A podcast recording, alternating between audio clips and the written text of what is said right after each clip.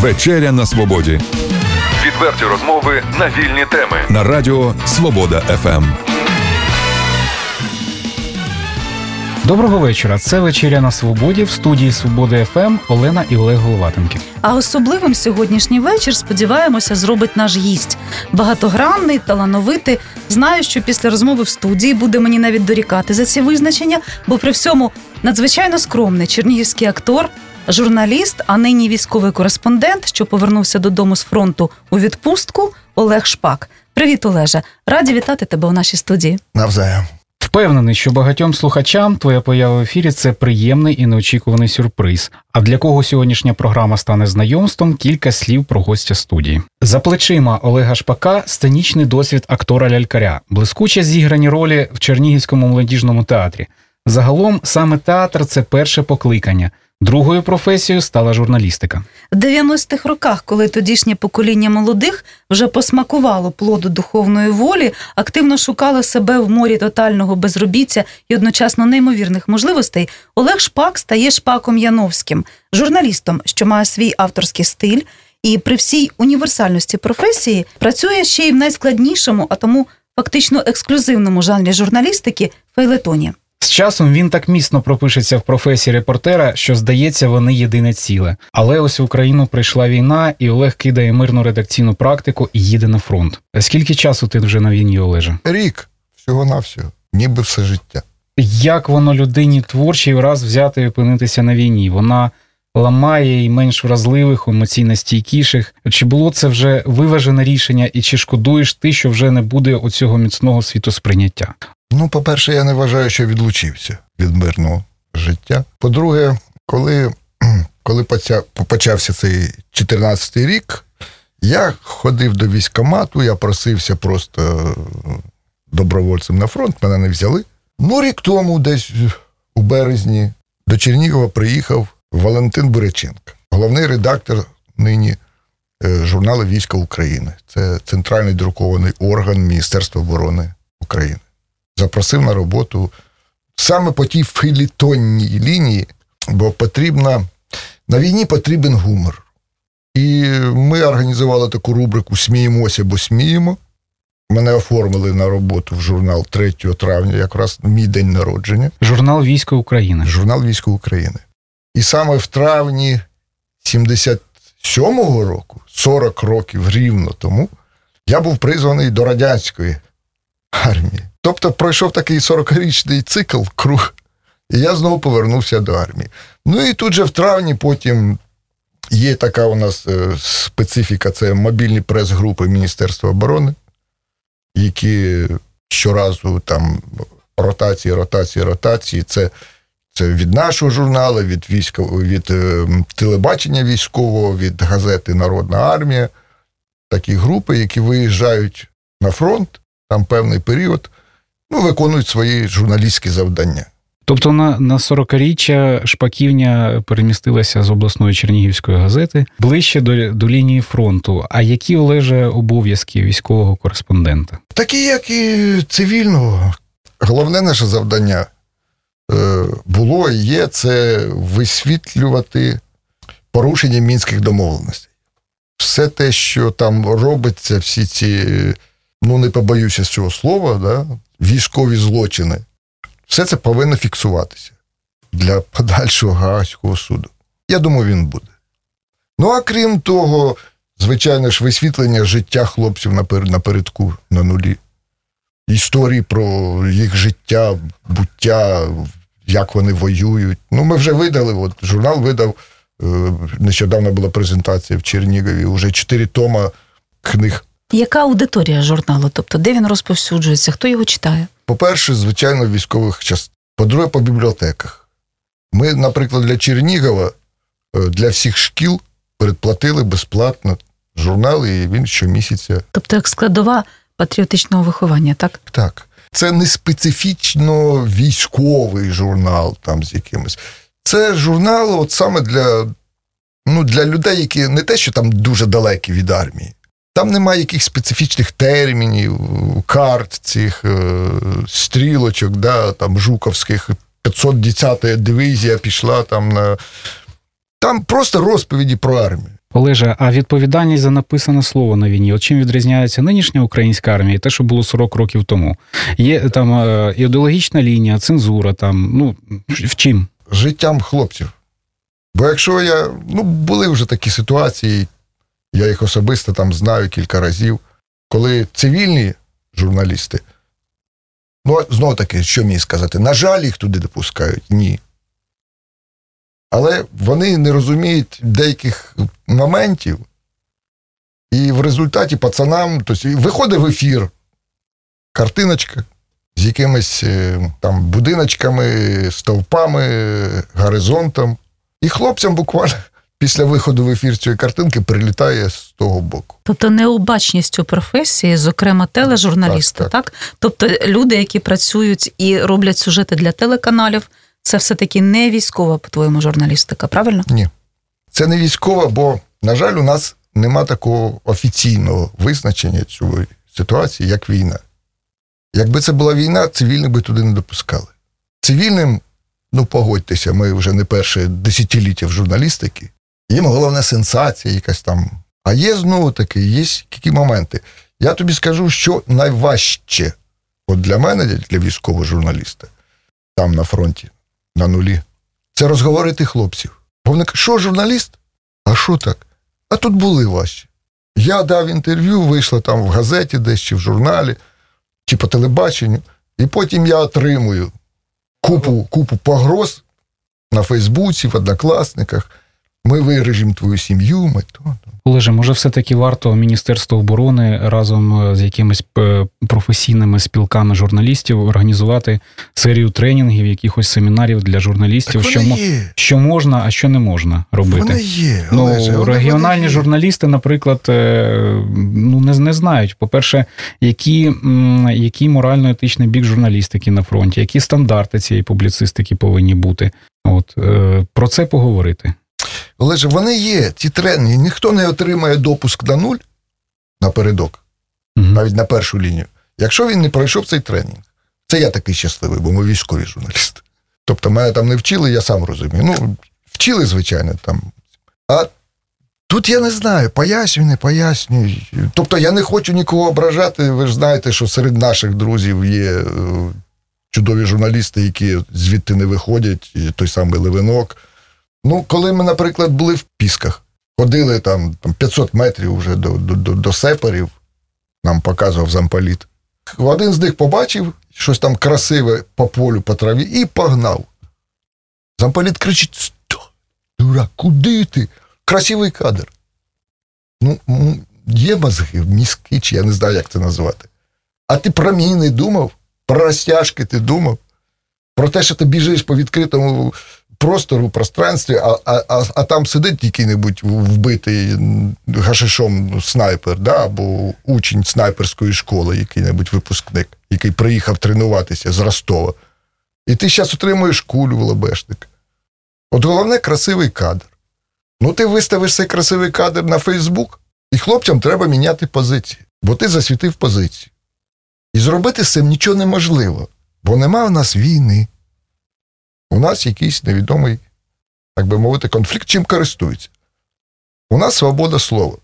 Там не може бути свободи слова. Свобода слова буде потім, коли ми переможемо, коли ми виграємо цю війну і коли будемо писати мемуари. От тоді може бути свобода слова, пишіть, що хочете. Тобто військова журналістика повинна і фактично має бути під жорсткими стандартами, там, де виваженість, там, де е, доцільність передусім, правильно? Звичайно. Звичайно, якщо хлопці не хочуть зі мною розмовляти, я нікого не змушую. І не можу там заставити знову таки, у нас свобода слова. Перед тим, як щось сфотографувати, я запитую: я можу це сфотографувати чи ні? Ну, коли журналіст приїжджає і чинить е, якісь дії за законами мирного часу, де-факто війна, е, де юре війни немає. Як це все узгодити докупи зібрати? От е, і в одній голові журналіста, і в його діях, і Якщо це військові дії, якісь ідуть, і ми військові журналісти, то першими мають бути там напередку, на фронті. Військові журналісти. Це ми можемо там лаяти совок скільки завгодно, але там було Совінформбюро. яке давало інформацію, а потім виберіть цю інформацію, трактуйте її як хочете. Але є офіційна позиція Міністерства оборони, уряду України, президента України з приводу тих чи інших подій на фронті. І ми маємо їх доносити. Військові, військова журналістика, військові. А потім, будь ласка, ми там побували, ми відзняли. Нате вам, ніхто ж нате вам відео, нате вам фото, нате вам тексти. Але не, не, не ваше трактування. Бо я знаю, чим закінчилась, наприклад, е, ну, історія там з одним селом відомим, де хлопців наших зустрічали лише тому, що операція по його визволенню почалась на три дні пізніше, ніж було заплановано. А на одному із телеканалів вийшла інформація, що от наші бійці. Через три дні їх там уже чекали. Олеже, е, будь-яка війна починається з інформаційної війни, і в тому числі з інформаційної артпідготовки. І от ми ще підходимо до одного протиріччя, коли е, у нас війна. От ти маєш, е, ну як громадянин, як людина, займати ж е, позицію якусь таку патріотичну. А як журналіст, ти маєш дотриматися стандартів чесності і принциповості. І от ми бачимо навіть в цих подіях, що е, люди в такі, от навіть з собою в конфлікт вступають і в конфлікт з громадянським суспільством, коли вони хочуть дотриматися журналістських стандартів. Е, зокрема, я можу згадати е, вчинок Андрія Кулікова, який е, поїхав з підтримки 17-го каналу на ту територію і вийшов через скайп-зв'язок. Тому що він е, прагне дотриматися оцього балансу, стандарту. Чи може взагалі бути на війні оцей баланс, якщо ти, наприклад, громадянин України, українець, патріот, і ти є журналістом і висвітлюєш цю війну? Мені здається, що якщо ти громадянин України, ти можеш дотриматися стандартів про війну в якійсь Анголі. От як з цим бути? Ну, мені важко сказати. Я не можу поїхати на ту сторону, я навіть в Росію не можу поїхати зараз, бо я все-таки вже засвідчений. Я знову таки я військовий. Я, журналіст. я можливо, е, питаю як військового журналіста, вже як е, ну, погляд з боку, як пораду цивільним журналістам, представникам газет, телебачення, радіо. От як тут бути? От Немає чітко визначених правил, на жаль, досі. Як тобі сказати? От я, наприклад, якби я залишився працювати в Гартії і там якимсь чином вибив свої відрядження туди на, на фронт, і мене якимсь чином пустили, я б шукав якусь, ну, знову таки, сенсацію. Да? Сенсація знову обертається кров'ю наших пацанів. Я класний матеріал написав. Я зробив класну сенсацію, все це розписується там в моїй газеті. І знову таки на позицію прилітають снаряди. Бо я видав те, чого я не мав права видавати. Я не маю права тут багато чого казати. Те, що я бачив, те, що я знаю, наприклад, як військовий журналіст. Я не давав клятву, я не підписував там нічого. Ну я розумію деякі речі. Які розуміють, от ці хлопці, які зі мною були сім ротацій за рік, у мене сім ротацій за рік було. Да? Це, це рекорд. Тим паче, що як з'ясувалося, я найстаріший військовий журналіст за, за останні роки. Ну, я, я розумію, що можна, що не можна. Я не ганюсь за сенсації.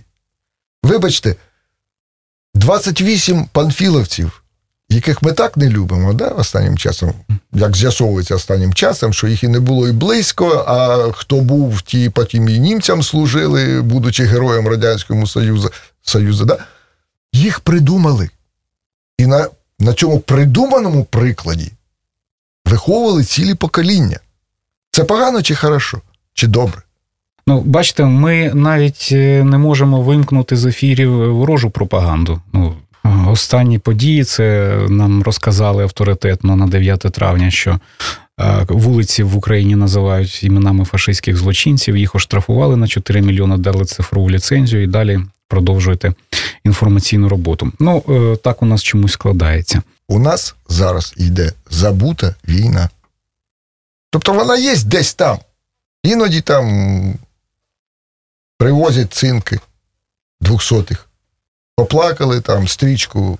Я колись жарт, ну, жартував, сумно жартував, що до нашого жовто-блакитного треба зверху ще стрічку чорну навіки приліпити, щоб був чорно-жовто-блакитний прапор. Коли я слухаю радіо, радіо, те саме українське радіо, суспільне. І коли було стільки-то обстрілів, загинуло там двоє, і о погоді. І поїхали. А забутість цієї війни полягає в чому? У цьому і про погоду, у цих петардах в новорічну ніч, коли ця дітвора не розуміє, що тут цю новорічну ніч святкують люди, які повернулися з фронту. Я про себе скажу. Після своєї першої ротації я не міг себе змусити зайти в траву високу чи в ліс, бо я дивився, чи нема розтяжок. Олеже, я думав, що пітард не буде на Новий рік вже під час Революції Гідності, не, е, ще до тих подій на Сході, коли вони почалися. Але чомусь Ну, навіть з подіями на Сході Ні. це не зник. Той, хто хотів заробити, я розумію, да? хотів заробити і продав. Ну той, хто їх підпалює і кидає, він просто не знає, не думає. І там же не дітвора п'ятирічна якась їх кидає. Оце забутість. Забутість війни, те, що, наприклад, е, нема нагород Усіку, пропонують героя України. Да там герої України на нулі, напередку, неміряно. А їм ротні самі виписують на ксерксах роблять грамоти, щоб якось відзначити за якісь дійсно подвиги. Це не високе там якесь слово, це дійсно подвиги, героїзм. А ми Усіку давайте дамо героя. А, одній дали, вон сидить героїня. Тепер ще одному. Я не заперечую заслуг там Усіка, як, як спортсмена, як... хоча має якісь сумніви, є, якого чорта його туди понесло до Москви. А ми потім попрікаємо заробітчанам, які їдуть до Москви, там гроші заробляти. А ти чого поїхав до Москви? Герой України. Тобто тут одне на друге, тут такі слої, що іноді хочеться взяти гумку, стерти це все, знаєш, отак, як з листа написано олівцем. І писати треба по-новому все. Нагадаю слухачам, це вечеря на свободі. Улюблений багатьма глядачами актор, чернігівський журналіст. Е, Пам'ятають його е, як журналіста Чернігівського полдня, як обласної газети Гард. А з минулого року військовий кореспондент Олег Шпак, гість сьогоднішньої програми. Говоримо ми про те, як воно бути творчій людині на війні, про морально-етичний бік журналістики на фронті, про стандарти публіцистики військової тематики. Олеже, скажи, будь ласка, які яскраві випадки або зустрічі запам'яталися за минулий рік? Ну, я не знаю навіть. Це, це ти знаєш, ти мене поставила в таку ситуацію. Оце я розумію тих хлопців, яких я намагаюсь там щось розпитувати, а вони, а що таке? Ну, приблизно так само. Да. Да. Мені там е, прес-офіцер каже: оце, оце поговоріть з ним, він танк російський підбив. Розкажи, як було. Що, я йду, він їде, я. А що? Оце та ж сама ситуація, чесно кажучи. Гаразд, перефразую, про що і про кого хочеться встигнути написати. Про всіх. Чесно кажучи, про всіх. І про героїв, і про негероїв. Мені цікаві люди. Цікаві люди. У мене був старшої групи е, Паша Парфьонов, КАП-3, капітан третього рангу, який пройшов кругосвітку, який пройшов, значить, е, служив на е, гетьмані Сагайдач, нам вивозив там біженців і, і, і він так це розповідав, що я йому кажу, Паша, кидай роботу, сідай, сідай, пиши книжки. Це про нього писати можна. Як і про всіх наших хлопців з нашої редакції Війська України.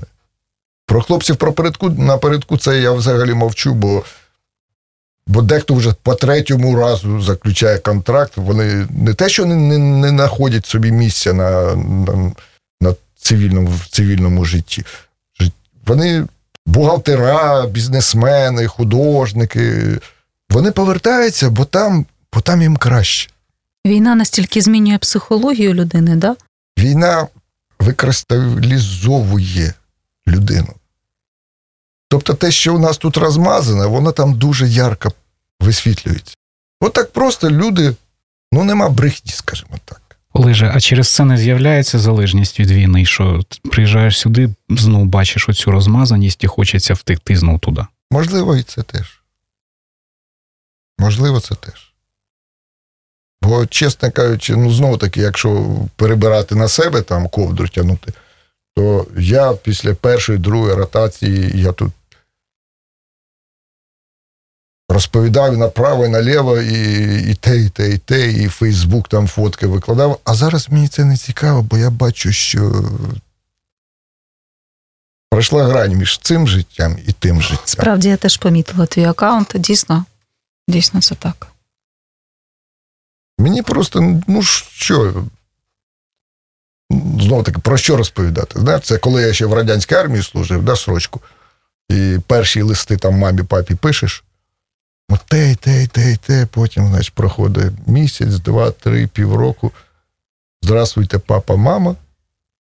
У мене все нормально. До речі, Національна рада з телебачення і радіомовлення е, вона постійно моніторить е, телеканали, засоби масової інформації і відзначає, що зменшується відсоток інформації про фронт, про схід. От постійно. І можливо, це на підтвердження тих слів, що пройшла грань між тим і цим життям. Так? Якщо зменшується розмір інформації, і виходить, що ця інформація потрібна тільки нам, там війську України, журналу, то вибач, значить, ми вже все, ми вже відділили Донбас і Крим від України. Інформаційно, там ментально. Тобто, якісь справи там свої робляться, а у нас своє життя. Це треба? Нам треба Донбас, нам треба Крим. Я все-таки пропоную повернутися е, до акторського амплуа. Я не знаю, навіть більше скажу, що вони дуже схожі ці професії. Акторська, ну для мене особисто, акторська, журналістська, бо увійти в роль ну, треба пережити. Треба, не кажу там відмовитись від себе, бо це вже шизофренія буде, да? Знав я й таких, які входили в роль Баби Яги, і потім їх відвозили на лікування. І так само, коли от робиш інтерв'ю з ким-небудь, так само переживаєш там, його долю, його слова, пропускаєш через себе. От в цьому, да, схожість якась є. Ну, те, що я там іноді витворяв в Сєвєродонецькій там, чи в Авдіївці, коли балакав, розмовляв з місцевою ватою, прикидуючись то одним, то другим, це теж Тролив, да? Тролив. тролив, тролив. Тобто Ні, ви ну, були таким собі пранкером, да? як це зараз слово. Ні, ну знаєш, якщо я якби я підійшов до якогось ватніка, який там все мріє про Путіна, е, і, і почав йому там щось розповідати, який я український патріот, то звичайно я міг би отримати або ножа під ребро, або там кулаком по морді, але принаймні ніяких би там інтерв'ю від нього я не отримав, це точно. А коли починаєш роль грати такого ж, як він, придурка. Ну, для цього треба, от була акторська освіта. І іноді допомагав. Ну, принагідно дивися, ти повернувся в чергове з фронту. Чернігів напевно, теж зачепила новина про те, що е, рідний тобі молодіжний театр зараз знову переживає чергову хвилю атаки е, з бажанням е, прихованим або справжнім все-таки перебрати це приміщення єврейською громадою. Напевно, теж можна висловити свою думку, так? Я скажу так ситуацію. Я не маю нічого проти єврейської общини. Зрозуміло, так? Я їх дуже люблю, поважаю. Я ніколи не думав, хто в мене із друзів єврей, чи, чи араб, чи, чи хтось. Вони були мені просто друзі. Семен Михайлович мене щиро запевняв, що ніяких претензій до молодіжного театру у них нема. Да, був закон про повернення е, культових е, приміщень там релігійним громадам.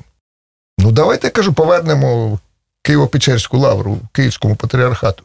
Що допомагає залишитися особистістю і, власне, знову е, через певний якийсь час, там, через відпустку знову повертатися на фронт?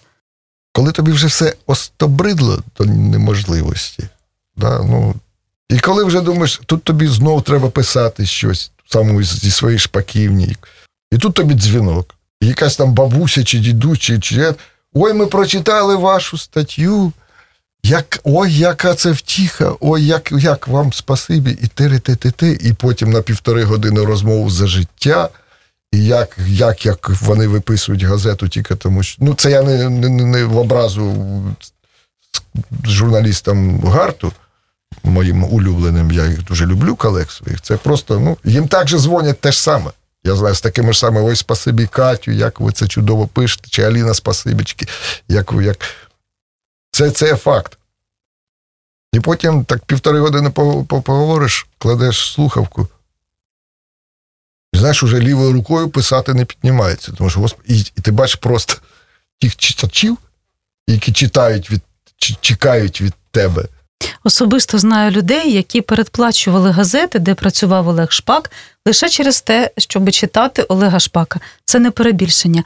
І справді гостя нашої програми сьогодні не просто було розшукати, запросити на ефір, за що ми йому дуже вдячні. Нагадаю, слухачам це була вечеря на свободі. А провів її разом з нами сьогодні Олег Шпак, чернігівець у минулому актор молодіжного театру, журналіст провідних чернігівських видань. А віднедавна військовий журналіст. Спасибі Олеже провели програму Олег і Олена Головатенки.